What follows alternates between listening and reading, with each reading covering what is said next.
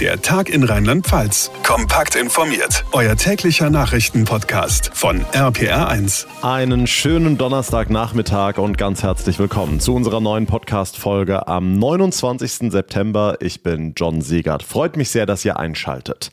Seit Wochen zerbrechen sich sehr viele Menschen in Rheinland-Pfalz den Kopf darüber, wie um alles in der Welt sie die explodierenden Energiekosten stemmen sollen.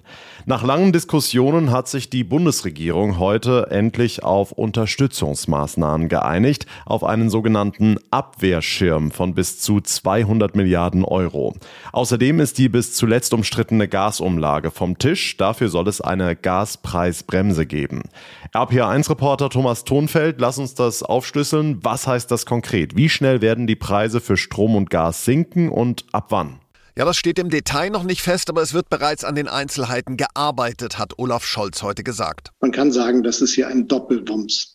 Es soll dazu beitragen, dass jetzt schnell, zügig und für alle schnell feststellbar die Preise sinken für Energie, sodass sich niemand Sorgen machen muss, wenn er an den Herbst und den Winter denkt, wenn er an Weihnachten denkt und an das nächste Jahr und an die Rechnung. Auch die teils drastisch erhöhten Abschlagszahlungen werden dann wieder sinken können, das hat der Kanzler versprochen. Und wenn irgendwo schon Geld wegen der Gasumlage abgebucht wurde, dann soll das natürlich zurückgezahlt werden. Hm, die viel diskutierte Gasumlage war ja ursprünglich dafür gedacht, die Gasunternehmen zu unterstützen, aber die profitieren jetzt auch von diesem Rettungsschirm, ne? Die Strompreisbremse wird vorbereitet und die Gaspreiskommission, so sagt Olaf Scholz, die wird Mitte Oktober Vorschläge präsentieren, wie die Milliarden genau eingesetzt werden sollen. Streng zweckgebunden, wie der Finanzminister gleich noch betont hat. Das heißt, dass der Abwehrschirm nur eingesetzt werden darf, um die Energiepreise zu drücken, und zwar dramatisch zu drücken. Das hat Olaf Scholz ausdrücklich betont. Nun hatte es ja bereits im Vorfeld Kritik gegeben, dass durch diesen Abwehrschirm der Druck zum Energiesparen sinken könnte. Ist diese Befürchtung begründet in deinen Augen? Klar, der Druck wird geringer, aber dadurch darf eben niemand vergessen, dass Gas und Energie generell ein knappes und teures Gut ist und daran hat auch Wirtschaftsminister Habeck nochmal ausdrücklich erinnert. Deswegen bei aller Bereitschaft, jetzt viel Geld in die Hand zu nehmen und die Preise abzufedern, die Notwendigkeit, Energie einzusparen, bleibt unvermindert bestehen. Gerade in Privathaushalten, so der Minister, sei der Energieverbrauch noch nicht so stark gesunken, wie das erforderlich ist. Mit einem Rettungsschirm von bis zu 200 Milliarden Euro will die Bundesregierung Gaskunden in Deutschland unterstützen. Infos waren das von Thomas Thonfeld. Dank dir. Monster Hurricane Jahrhundertsturm. Es braucht wirklich Superlative, um das zu beschreiben, was da gerade im US-Bundesstaat Florida passiert. Hurricane Ian hat eine Schneise der Verwüstung hinterlassen und heftige Winde sowie Sturmfluten mit sich gebracht. Das ganze Ausmaß der Zerstörung ist derzeit noch überhaupt gar nicht absehbar. Offizielle Stellen in Florida sprechen aber schon jetzt von hunderten Toten. Katrin aus Ludwigshafen ist jetzt gerade in Florida. Sie macht mit ihrem Mann Urlaub in Orlando und jetzt ist sie uns zugeschaltet. Hallo Katrin. Hallo. Das Wichtigste zuallererst, wie geht's euch? Seid ihr sicher? Also uns geht's gut. Äh, wir sind safe im, im Hotel, ähm, haben die Nacht auch gut überstanden. Ähm, und ja, es regnet und stürmt hier immer noch, aber ähm, zum Glück äh, ja aushaltbar vom richtigen Epizentrum des Hurricanes seid ihr ja einige Meilen entfernt, zum Glück. Wie ist denn die Lage bei euch in Orlando? Ähm, also man sieht auf den Straßen ist so gut wie, wie gar nichts los. Also die Bordsteine sind, sind richtig hochgeklappt. Man sieht ähm, vereinzelt mal ein paar Transporter, Autos vorbeifahren oder, oder Feuerwehr, Krankenwagen. Ähm, ansonsten ist, also die Stadt Orlando ist, hat ungefähr vergleichbar wie, wie Mannheim an, an den Einwohnerzahlen. Und man sieht halt wirklich niemanden draußen. Also es ist wirklich, ähm, ja, die Leute ähm, wissen, wissen, was das für eine Gefahr ist ähm, und, und bleiben auch zu Hause. Und ihr müsst bis auf weiteres im Hotel ausharren. Was kriegt ihr denn da mit, zum Beispiel aus den lokalen Medien? Ähm, also in den Medien wird eigentlich nonstop darüber berichtet. Man kann eigentlich sich durchsetzen durch, durchs TV und ähm, es laufen nur Sonder, Sondersendungen eben über die Lage. Ähm, und es ist wirklich erschreckend, was man da sieht. Also da sind Wassermassen, die äh, über, über das erste Stockwerk äh, hinausgehen, die da durch die, durch die Straßen äh, fließen. Ähm, also es ist wirklich nichts Vergleichbares, ähm, was man, was man in Deutschland ähm, ja gesehen hat, erlebt hat ähm, oder, oder von zu Hause vielleicht kennt, von, von Stürmen, die bei uns durchziehen. Ähm, auch wenn wir jetzt nicht wirklich im, im Epizentrum sind, selbst wenn wir mal kurz vor die Tür gehen, ähm, das sind äh, trotzdem Windböen, die wir, die wir noch nie erlebt haben. Also es ist wirklich Wahnsinn. Okay, jetzt seid ihr sicher mit dem Ziel nach Florida geflogen, einen tollen Spätsommerurlaub genießen zu können mit viel Sonne und viel Strand. Im Herbst ist dort zwar Hurricane-Saison, das ist einem bewusst, wenn man dahin fliegt, aber dass der Fall dann doch eintritt, das ist dann schon was anderes. Das ist schon komisch, oder?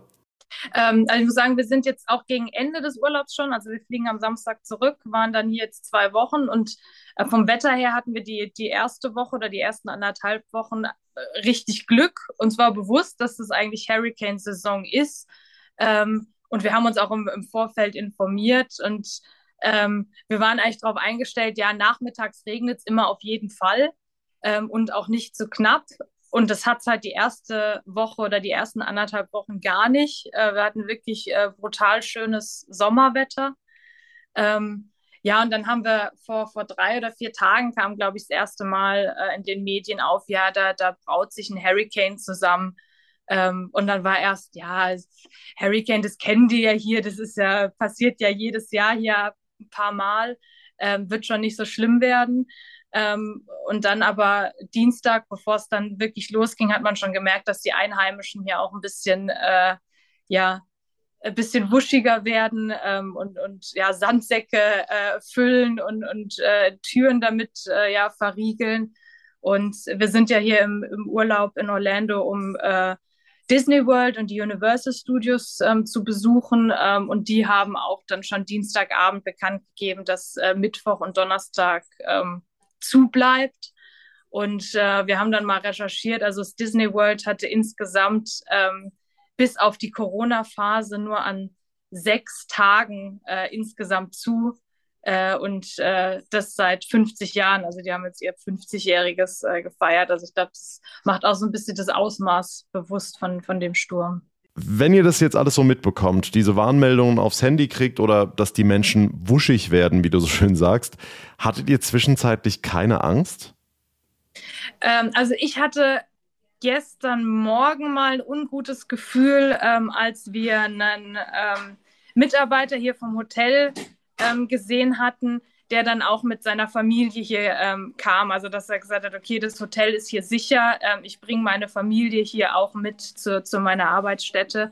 Ähm, wir im Hotel aber selbst haben uns schon sicher gefühlt. Also das, das Hotel ist schon massiv gebaut, nicht so die, die Hütten, die man sonst so kennt von, in den, von den Einheimischen, ähm, in denen die leben. Deswegen ähm, im Hotel haben wir uns schon sicher und ja, können uns dann relaxed fühlen.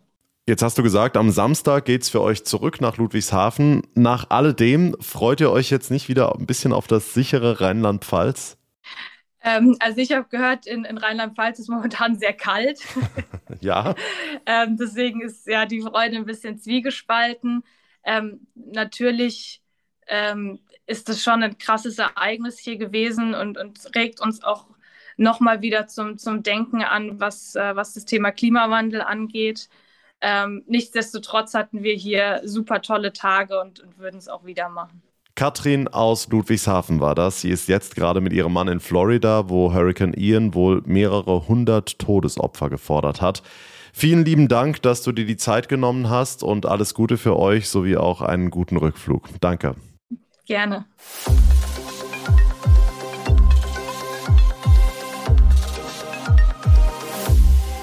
Ganz anderes Thema. Die völkerrechtswidrigen Scheinreferenten sind rum. Schon morgen will Russlands Präsident Putin die Annexion mehrerer ukrainischer Gebiete offiziell machen.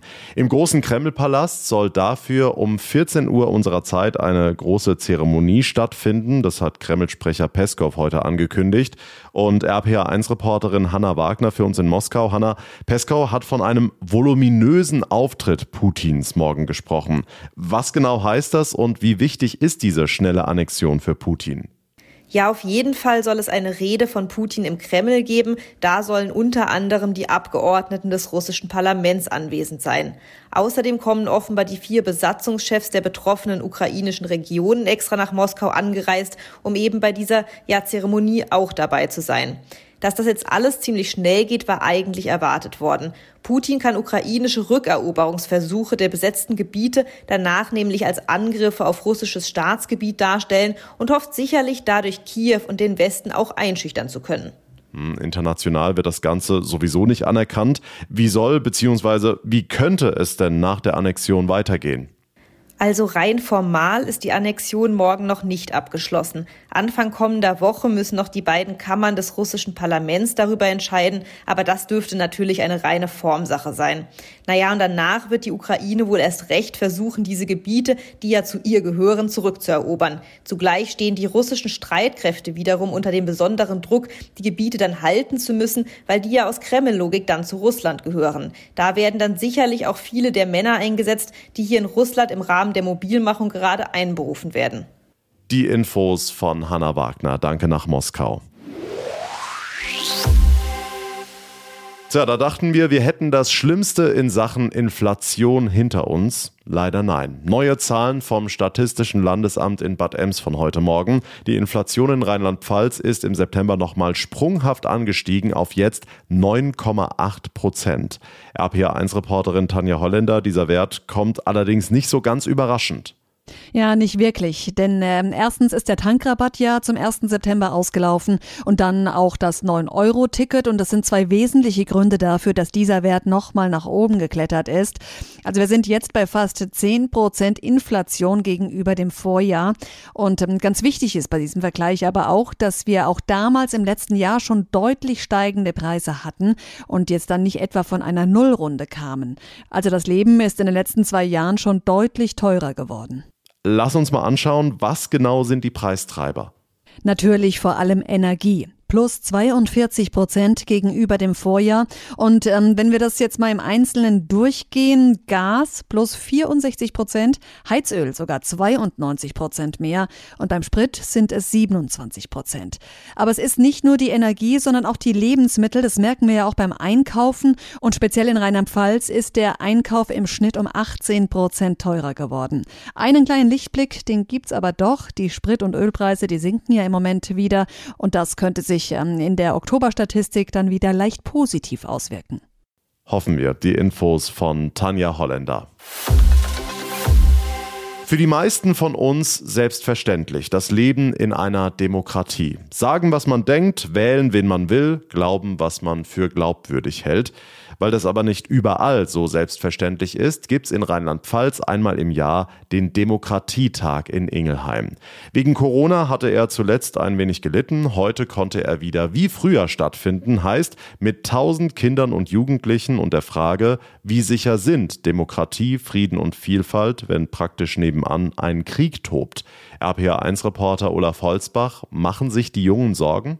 Ja, das tun sie, nicht alle, aber doch sehr viele und vor allem die, die sich an den Infoständen hier und in den Workshops umschauen. Es kommt einem schon jetzt viel näher vor, dass es Krieg wirklich noch gibt. Also aktuell merken wir ja eher die äh, Inflation und die ganzen anderen Krisen, die aus der Ukraine-Krise resultieren. Also man macht sich schon Gedanken, gerade weil wir auch äh, eine Turnhalle haben, wo jetzt auch viele Ukrainer äh, wohnen, ankommen. Es ist unfassbar, dass sowas heutzutage noch passieren kann. Schülerinnen und Schüler aus Ingelheim und Bad Kreuz Kreuznach. Unfassbar, aber wahr und präsent im Jugendalltag. Das konnte auch die Ministerpräsidentin mitnehmen. Für mich spannend zu sehen, wie wichtig das Thema Sicherheit für die Kleinen hier ist. Egal, ob es um die Ordnung geht oder ob es um die Gesundheit geht, um die Lebensmöglichkeit geht. Die Sicherheit, der Frieden ist für viele Kinder und Jugendlichen ein ganz, ganz wichtiges Element für eine gute Zukunft. Malu Dreyer. Sie stellte sich ebenso wie Landtagspräsident Hendrik Hering, Bildungsministerin Stefanie Hubig und andere.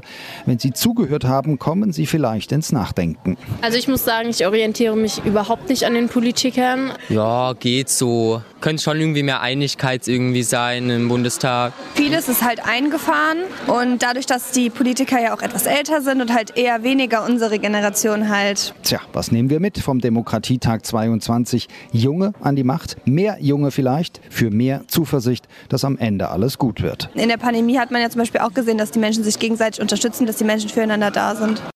Der Demokratietag heute in Ingelheim. Mehr als 1000 Kinder und Jugendliche diskutieren mit der Politik. Infos von Olaf Holzbach. Vielen Dank. Und das war's für heute hier im Podcast. Das war der Tag in Rheinland-Pfalz. Ich würde mich sehr über eure Bewertung freuen, zum Beispiel bei Apple Podcasts oder bei Spotify. Und wenn ihr uns abonniert. Das geht auf jeder Plattform, da wo ihr mir gerade zuhört. Und dann verpasst ihr keine Ausgabe mehr. Mein Name ist John Segert. Ich bedanke mich ganz herzlich für eure Aufmerksamkeit und für euer Interesse. Wir hören uns dann morgen Nachmittag in der nächsten Folge wieder. Bis dahin eine gute Zeit, einen schönen Abend und vor allem bleibt gesund. Der Tag in Rheinland-Pfalz, das Infomagazin, täglich auch bei RPR1. Jetzt abonnieren.